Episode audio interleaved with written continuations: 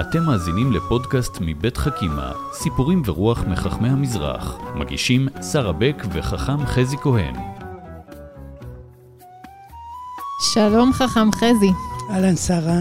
אנחנו היום עם סיפור שאני אוהבת אותו משתי סיבות. אחד, אה, הוא מייצג דילמה של אה, לימוד תורה ומשפחה אה, אצל נשים. סיפור שהוא מאוד מודרני, אני חושבת. ומצד שני, הוא מדבר גם על אלג'יר, שזאת מדינה שאני קשורה אליה במיוחד כי סבא וסבתא שלי משם. הוא קורה במאה ה-18. ספר לנו. נכון. את הסיפור מספר הרב יוסף משאש. היה לו מנהג אה, קבוע בכל שבת בצהריים לתת שיעור בפרקי אבות, והיו מגיעים המוני המוני אנשים, ובאחת המשניות הוא סיפר את הסיפור הזה. הוא מספר על נערה אחת בעיר אלג'יר במאה ה-18, שהייתה בת עשירים וחכמה וחריפת שכל, שהשקיעה יומם ולילה בלימוד תורה. בחורה בת 20 שתלמידת חכמים בעצם, שכל מה שהיא עושה זה ללמוד תורה? ממש ככה, ממש זה ככה. זה חריג. זה חריג, אבל לא... חריג uh, היום וחריג אז עוד יותר. Uh, היום אני חושב פחות uh, קצת, אבל פעם זה באמת היה חריג, אבל היו תופעות כאלה, רבנית פרחה ששון, רבנית מזלה, היו תופעות כאלה, אבל הן באמת היו יוצאות דופן. Mm-hmm. ובאמת זה מעורר דילמה. כי רצו להתחתן איתה המון המון אה, בחורים, צעירים, אה, מוצלחים, והיא לא רצתה להתחתן עם אף אחד, היא רצתה ללמוד תורה. להתחתן עם התורה. להתחתן עם התורה, כי היא אהבת חייה. ואבא שלה, שמאוד מאוד היה מודאג, לקח אותה לרב יהודה עייש, רבה של העיר אלג'יר, כדי לשכנע אותה ללמוד, להפסיק ללמוד תורה ולהתחתן. Mm-hmm. זה בעצם הסיפור. זה אומר או-או. או-או. היא צריכה להפסיק, היא תהיה אם, והיא צריכה לטפל במשפחה, והיא צריכה להפסיק ללמוד תורה בשביל להתחתן. וכשהיא מגיעה, הרב בהתחלה מנסה לשכנע אותה בדברי נועם, אבל זה לא ממש עובד, היא ממש מתעקשת שהיא רוצה ללמוד תורה. והיא אומרת לו, תשמע, אני למדתי את זה מהתלמוד. אומר לה, מאיפה בתלמוד? אתה מכיר את הסיפור על בן עזאי? כן. הסיפור על בן עזאי הוא על תנא שוויתר על מצוות פרו ורבו בשביל לימוד תורה. הוא כל כך אהב את התורה, שהוא לא התחתן ולא הוליד ילדים, במובן הזה הוא ויתר על מצווה מהתורה ששמה פרו ורבו, בשביל לעסוק בתורה כל החיים. והיא אומרת לו, בן עזאי הוא גבר, הוא חייב במצוות פרו ורבו. ולא ויתרו בשביל לימוד תורה, אז אני, שאני לא חייבת במצוות פרו ורבו, אז אני ודאי יכולה ללמוד תורה כל כלומר, החיים. כלומר, היא השתמשה בטיעונים הלכתיים. כדי uh, להצדיק את המעשה שלה, אבל קודם כל, אני חושבת על זה שהיא באמת... תשמע, היום אישה שאומרת, אני מעדיפה, אני לא יודעת מה, נגיד קריירה, נכון. על ילדים, הסתכלו עליה בעין מאוד מאוד עקומה. אני בטוחה ש... שלפני uh, אה, 200-300 שנה זה עוד יותר משמעותי. זה... נכון. אני, זה שברון לב. זה באמת, אני חושב, דילמה. אני מאוד מבין את האבא, mm-hmm. ואני מאוד מבין את הרב. זה לא סיפור פשוט. יש סיפורים mm-hmm. שהם התמונה מאוד ברורה. כאן היא מורכבת, וזה אולי חלק מהיופי של הסיפור. אבל תראי לאן זה התקדם, כי הם מתחילים להתפלפל בדברי תורה. אוקיי. Okay. והוא אומר לה, הרב אומר לרבי יהודה היה, שהוא גאון בתורה הגדול מאוד, הוא אומר לה, תראי, אבל אה, את לא מצווה על לימוד תורה, ולכן גם לא תקבלי שכר. והיא אומרת לו, כשהוא אומר לא תקבלי שכר, הוא מתכוון לומר, אולי אין לזה משמעות. והיא עונה לו תשובה כפולה. היא אומרת לו, קודם כל, כנראה שכחת את דברי הרמב"ם. והרמב"ם אומר שגם לאישה יש שכר לימוד תורה. ואז היא אומרת עוד משפט מאוד יפה, היא אומרת, תדע לך שאני מקווה שאני לא אקבל שכר על לימוד התורה שלי. לא בעולם הזה ולא בעולם הבא. כי אני לא עושה את זה בשביל שכר. עושה את זה כי התורה היא פשוט נפלאה ואני אוהבת אותה. וואו. וככה הפינג פונג הזה מתקדם, והרב רואה שהוא לא מסוגל לנצח אותה בדברי ההלכה. דבריה דברי טעם, היא באמת חריפה בתורה, והוא אומר לאבא, תשמע, תוותר, תניח לה. באמת נפשה חשקה בתורה, אי אפשר לעצור את האהבה הזו. והם הולכים הביתה, ואחרי כמה ימים הרב רבי יהודה עייש חולם חלום. בחלום הוא רואה שודדים שמקיפים את העיר, את העיר אלג'יר, ורוצים לשדוד אותה. אבל אז בחלום שלו הנערה יוצאת עם חרב שלופה, ומנצחת את כל השודדים ומסלקת אותם. חלום, אני יודע מה זה אומר. טוב, אחרי כמה ימים, פתאום מתחילה שמועה ששודדים מתקרבים לעיר מכיוון ספרד ועומדים לפלוש ולהיכנס פנימה ולתקוף ולשלול, לקחת ביזה. אבל אז קורית סערה מאוד גדולה, והספינות של הפיראטים האלה קורסות והם לא מגיעים אל אלג'יר ואלג'יר ניצלת.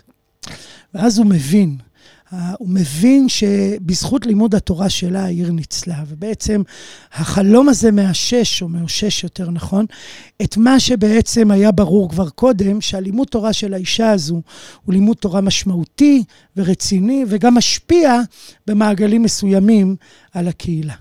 מדהים, פשוט uh, כל כך uh, חזק.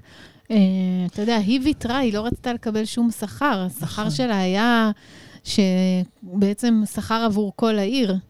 אה, נכון. כמו שאנחנו גם אה, יודעים, אה, אני לא זוכרת בדיוק מי הם היו שהסתובבו בין, ה, בין הערים והכפרים ב, בתקופת המשנה ואמרו מי הם שומרי העיר, הביאו להם את שומרי העיר, אז אמרו לא, אלה... תלמידי חכמים. אלה תלמידי חכמים. והנה נכון. היא תלמידת החכמים ששומרת על, ה, על העיר, והיא באמת בחרה בקריאה. אני קודם רוצה רגע לחזור אחורה ולומר שאני חושב שכשהיא מדברת שומעים שני קולות. שומעים את הקול הלמדני, הפלפלני, היא זוכרת רמב"ם שהרב שכח, היא עונה בבן עזאי, היא יודעת, היא למדה, היא מבינה, היא משתמשת. מצד שני, תמיד עולה קומה אחת מעל, ואומרת, זה לא מעניין אותי באמת. Mm-hmm. אני לא בתוך השיח הזה הפלפלני רק בשביל להתפלפל.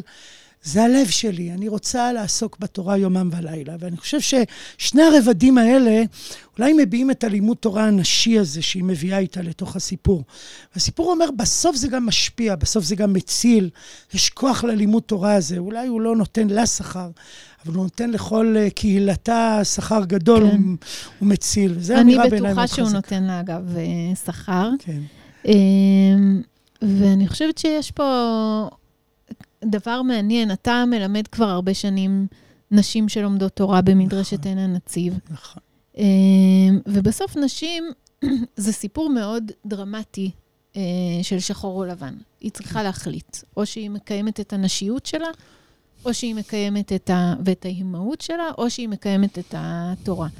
אה, אנחנו לא כל כך במצב כזה, נכון. כלומר, אישה כן, לכאורה, יכולה לבחור להיות גם אימא וגם תלמידת חכמים, אבל בסוף בסוף, אנחנו כן במצב כזה. אני מסתכלת כן. על הבן שלי שהוא תלמיד ישיבה, וכמה שהוא משקיע בלימוד תורה, ואני מעריצה אותו באמת, של כל רגע פנוי זה ללימוד תורה. ואני יודעת שגם אם הייתי עכשיו מתחילה שוב את הנערות שלי ואת הבגרות שלי כ... כאישה, זה לא, זה לא יכול להתקיים באמת. אני חושב שקודם כל אנחנו בעולם שונה ומתוקן יותר, שבו נשים רבות לומדות תורה הרבה. אבל אני מסכים איתך, יותר קל להיות אברך מאשר אברכה, אם אפשר להשתמש בביטוי הזה. אברכית. אברכית. אני חושב שבאמת עדיין להקדיש את חייך ללימוד תורה זה סיפור יותר גברי. זה ניכר בגדולי תורה, תלמידי חכמים, שבאופן טבעי, אבל אני רואה פה תהליך, אני רואה פה נקודות אה, ניצני אור, ואני חושב שסיפור טוב הוא סיפור שא' שם דילמה. מעורר אותך למחשבה, מה המחירים שאתה משלם, עד כמה אתה מוכן לשלם, למה. מצד שני, זה גם איזה סוג של מגדלור. כלומר, סיפור כזה אמור לעורר. שואל, אני שואל את עצמי, מה הרב משאש מספר את הסיפור הזה בשבת אחרי צהריים אה, בקהילה שלו במקנס? ואני חושב שהוא רוצה לומר, הבנות שלכם יכולות. הבנות שלכם צריכות ללמוד תורה. אז הוא לא מצפה שבמרוקו או במקנס, שלפני מאה שנה, הם יהפכו להיות אותה תלמידת חכמים שמקדישה את כל כולה, אבל עוד, עוד קצת, עוד יותר. אני חושב שהרבה פעמים סיפור הוא מעורר לכיוון, הוא דוחף אותנו להבין את הערך הגדול שיש לעניין מסוים. והסיפור הזה אומר, הוא חלק מדרשה שעניינה כל העוסק בתורה לשמה, זוכה לבדברים הרבה. ואומר הרב משאש, מה זה כל העוסק? העוסק, כל העוסק, גם העוסקת. צריך להבין שלימוד תורה הוא לא נחלת גברים בלבד. והמהלך הזה, שלפני 150 שנה היה קצת אה, חריג באופן אה, קיצוני, הפך, ברוך השם, אני חושב, להיות יותר ויותר ידוע ומוכר. הוא מעלה דילמות חדשות, ישנות, שצריך אה, לדון בהן ולחשוב איך פותרים גם וגם. בסופו של דבר צריך את הגם ואת הגם. בהחלט, וזה מה שאנחנו מנסים באמת לעשות uh, בחכימה, לעלות uh, ולהביא גם קולות uh, נשים של uh, לומדות תורה. ושל חכמות, לא רק חכמים, ועל זה תודה רבה גם לך, חכם חזי כהן. שלום, שלום, להתראות. האזנתם לחכימה, סיפורים ורוח מחכמי המזרח. פודקאסטים נוספים תמצאו באתר חכימה מבית מטח, בתמיכת משרד החינוך, קרן אביחי ומשרד ירושלים ומורשת.